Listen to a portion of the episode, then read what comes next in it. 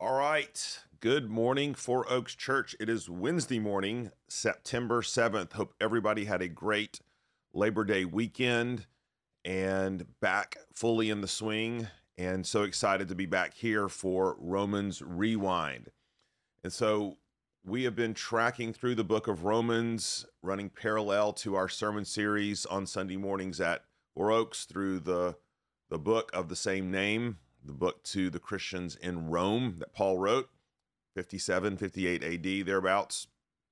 And this coming Sunday, we're going to be in Romans 12, which begins the quote unquote practical section of the book and, and sort of the implications for how to live in light of everything Paul said in the previous 11 chapters. But we have some unfinished business to attend to before we get there. We want to tie up Romans 9 through 11 specifically related to the issue of how the church relates to Israel, and even more specifically, um, how the church relates to the modern nation state of Israel and the land. And the reason that this question is pressed forward to us is that Paul has been talking all in Romans 11 about the future of ethnic Israel and what is going to happen and let's read that passage and let's talk about some things. So Paul says in Romans 11:25, "Lest you be wise in your own sight, I do not want you to be unaware of this mystery, brothers. A partial hardening has come upon Israel until the fullness of the Gentiles has come in. And in this way all Israel will be saved. As it is written, the deliverer will come from Zion, he will banish ungodliness from Jacob." And this will be my covenant with them when I take away their sins. As regards the gospel, they are enemies for your sake. But as regards election, they are beloved for the sake of their forefathers. For the gifts and the calling of God are irrevocable. For just as you were at one time disobedient to God, but now have received mercy because of their disobedience, so they too have now been disobedient in order that by the mercy shown to you, they may also now receive mercy. For God has consigned all to disobedience, that he may have mercy on all. And if we want to give sort of a, a summary statement, okay, of, of what Paul has said in Romans 9 through 11, if that's possible, it's simply this God, just because the bulk of ethnic Israel has fallen away and has rejected their own Messiah, does not mean that God is done with his people.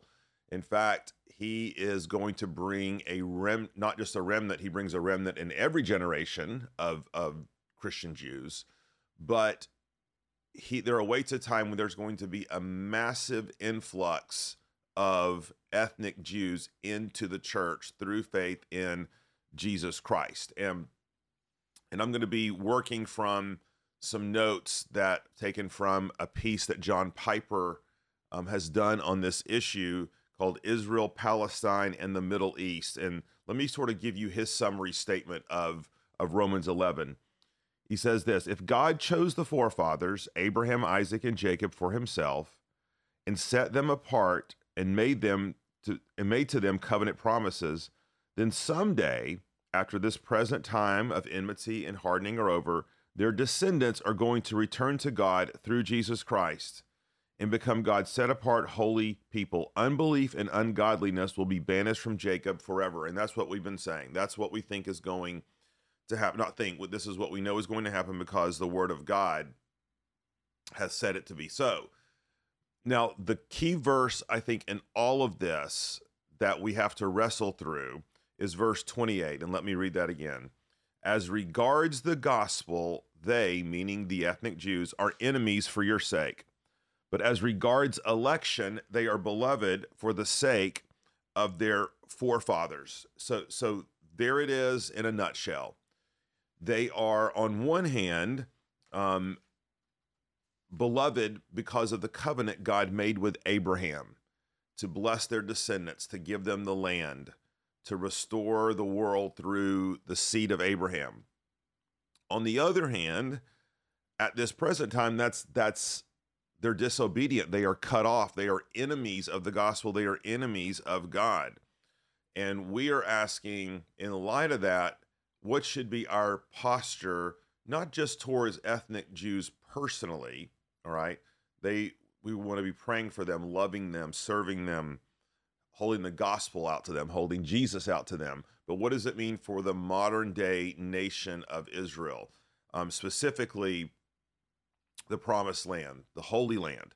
Because let's be honest, probably all Middle East conflict, and, and by extension, then much of world conflict and terrorism, can be traced back to these ancient disputes over the divine right of the land.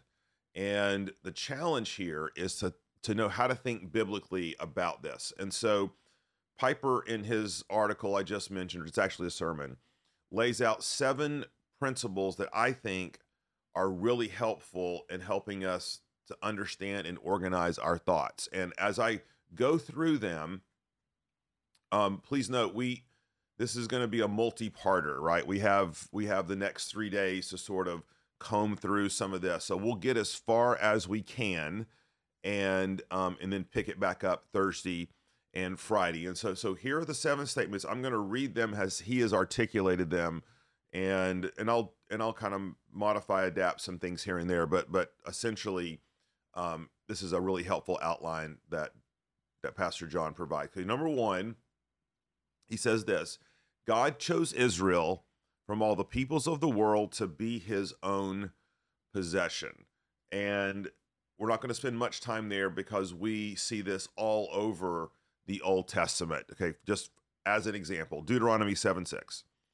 The Lord your God has chosen you to be a people for his treasured possession out of all the peoples who are on the face of the earth. That that's a consistent theme we see throughout the Old Testament.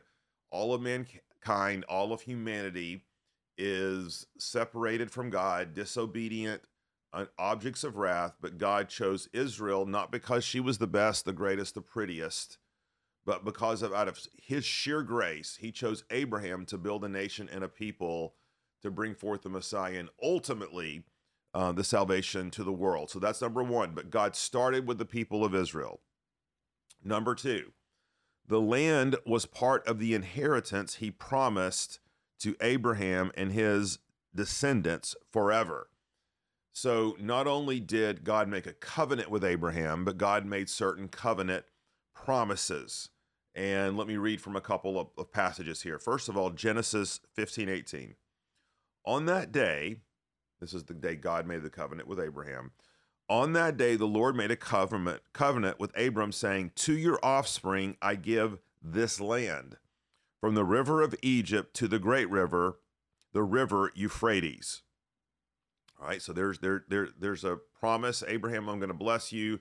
I'm going to do it through your um, living in, occupying the promised land. Genesis 17, 7 through 8 says this God says to Abraham, I will establish my covenant between me and you and your offspring after you throughout their generations for an everlasting covenant, to be God to you and to your offspring after you. And I will give to you and to your offspring after you the land of your sojournings, all the land of Canaan for an everlasting possession, and I will be their God. Now, we might be tempted to stop right there and say, well, Pastor Paul, that seems very simple. Um, God made a covenant with Abraham, with Israel. He promised them the land. And so the land is theirs. The modern day nation state of Israel um, has the full claim on this land. Um, whatever they need to do to to get it is is is fine or necessary because of these promises. And John Piper just says something really interesting. He said, This is not an issue that will be reduced to sound bites. And I think that's true because it's obviously much more complex than that. But I do think there's some biblical principles that come into play. So here we're up to, to point number three Jesus Christ has come into the world as the Jewish Messiah, and his own people rejected him and broke their covenant with God. Now, let's think about that for a second. What does all this mean in light of the fact that Israel was disobedient and rejected their own Messiah? Here, here's a here's a verse from Matthew 16, 16 through 17. When Jesus asked his disciples, Who do you say that I am? Peter answered, You are the Christ, meaning the Jewish Messiah, the Son of the living God. And Jesus responded to him, Blessed are you, Simon Bar Jonah, for flesh and blood has not revealed this to you, but my Father who is in heaven. Um, but as we know, there was only a remnant of ethnic Jews that believed in their own Messiah. But Israel as a whole rejected him. They rejected the the coming Messiah. And, and we need to understand something. This amounts to the most severe breach of the covenant that Israel could ever commit. Remember, the covenant to Abraham was all building towards the coming of the Messiah. And for Israel to reject their Messiah was to see a break in the covenant. All right. So listen to Matthew 21 43. Jesus makes this point over and over, okay, in, in the Gospels. Therefore, I tell you, the kingdom of God will be taken away from you and given to a people producing its fruits. Matthew 8. After seeing the faith of a Gentile centurion and the unbelief of Israel, many Gentiles will come from east and west and recline at table with Abraham, Isaac, and Jacob in the kingdom of heaven. While the sons of the kingdom will be thrown into the outer darkness. In that place will be weeping and gnashing of teeth. So Israel has broken their covenant. Now, what we want to try to understand is how does God speak of this covenant breaking um, in the Old Testament, and what does it what does it mean for Israel going forward? Okay, point number four: the promises made to Abraham, including the promise of the land, will be inherited as an everlasting gift only by true spiritual Israel, not disobedient, unbelieving Israel. That's a really crucial point. You see, God does not promise, okay, while there is covenant breaking, anything to people, right? So God has made an everlasting covenant with the world through Jesus Christ. But for that covenant to be actualized, there has to be faith, there has to be repentance. And what we see over and over in the Old Testament is that when Israel broke their covenant with God, they forfeited the covenantal blessings in that time and season. That's Paul's whole point, right? In Romans 9, just because you were a Jew doesn't give you a rightful claim to the promises made to covenant keeping Israel in the Old Testament. You forfeit them. This is why we see, for example, um, the banishment from exile, I mean, banishment into exile into Babylon for the people of God. They forfeited their right to the land because they were breaking their covenant with God. It was only as God, as a remnant cried out to God and repented before God, that God restored them into the promised land. So listen to Deuteronomy 28 63. Throughout, I'm sorry, let's see. And the Lord, uh, oh, here we go. And as the Lord took delight in doing you good and multiplying you, so the Lord will take delight in bringing ruin upon you and destroying you, and you shall be plucked off the land that you are entering to take possession of it.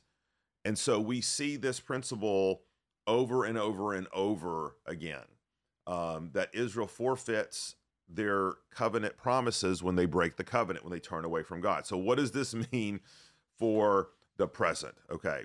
Point number five, and here's sort of the money line. Therefore, the secular state of Israel today may not claim a present divine right to the land, but they and we should seek a peaceful settlement not based on present divine rights, but on international principles of justice, mercy, and practical feasibility. And so here, here's what Piper's saying, and, and I agree with him. It may very well be that Israel has an historical claim upon the land. I think they can make as good a claim for that as anybody. Um, there's other people making historical claims. But Israel is disobedient. They have been cut off from their Messiah. They have not been guaranteed any of the covenantal blessings apart from Christ, which means that I believe as Christians, we don't give blanket approval and sanction to anything the nation state of Israel does. Now, I'm a big supporter of the nation state of Israel in terms of being a beacon of democracy and of hope and of stability um, in that region. I think there's a there's a historical claim to the land. I don't think they should be molested or terrorized.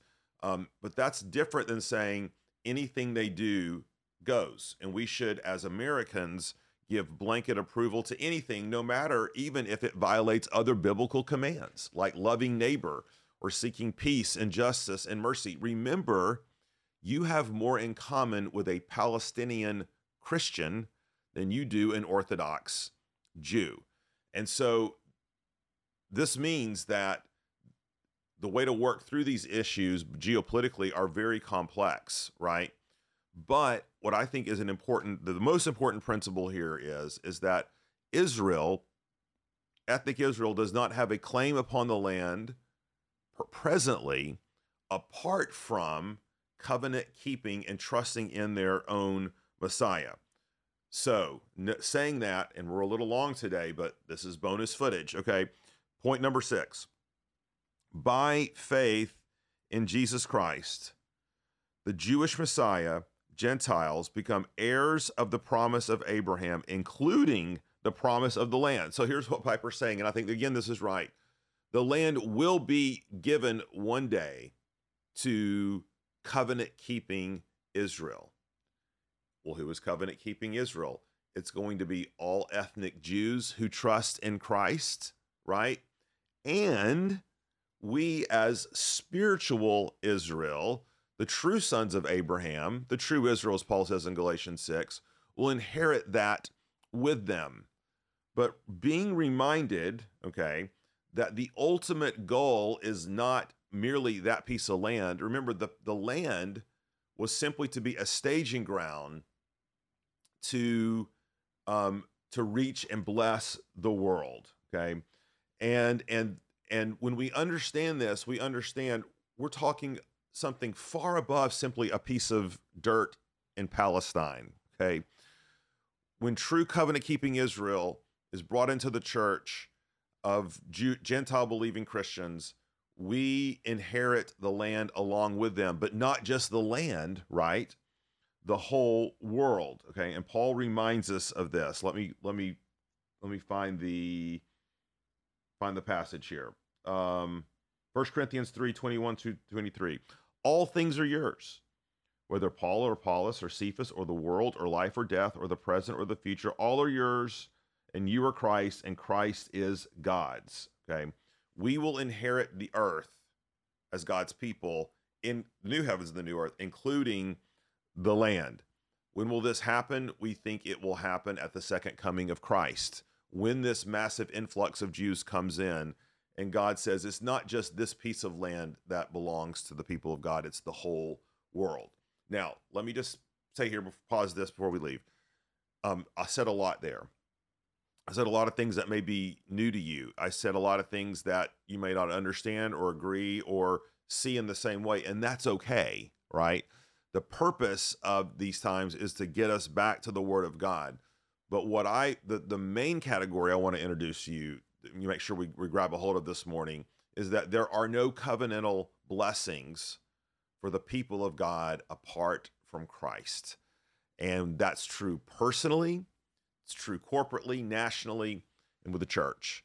Now, we're going to pick this up again tomorrow because obviously there is much, much, much more to say. And we're going to try to say a little bit of it. Then, ultimately, all of these things find their ultimate purpose, hope, and meaning in Jesus Christ. And he's the Alpha, Omega, the beginning and the end. It's all about him. Let's never make the land or the nation state of Israel or how we understand prophetic things about the end times, the second coming, independent of Jesus. Jesus is the hero of this story. Everything only makes sense and relates to Jesus, in Jesus, for Jesus, by him, and through him, and to him. All right. Thanks for bearing with us. A little extra five minutes today. We'll be back tomorrow. Let me pray. Lord, we need your help. We need it desperately. And so give us a heart of faith, give us a heart of wisdom and Lord, um, we want to be covenant keeping people. And thank you that you've reached into our lives through Jesus Christ and made an eternal covenant for us through him. And Lord, we want to be faithful to that and walk in that. In Jesus' name we pray. Amen. Thanks, everybody. See you tomorrow.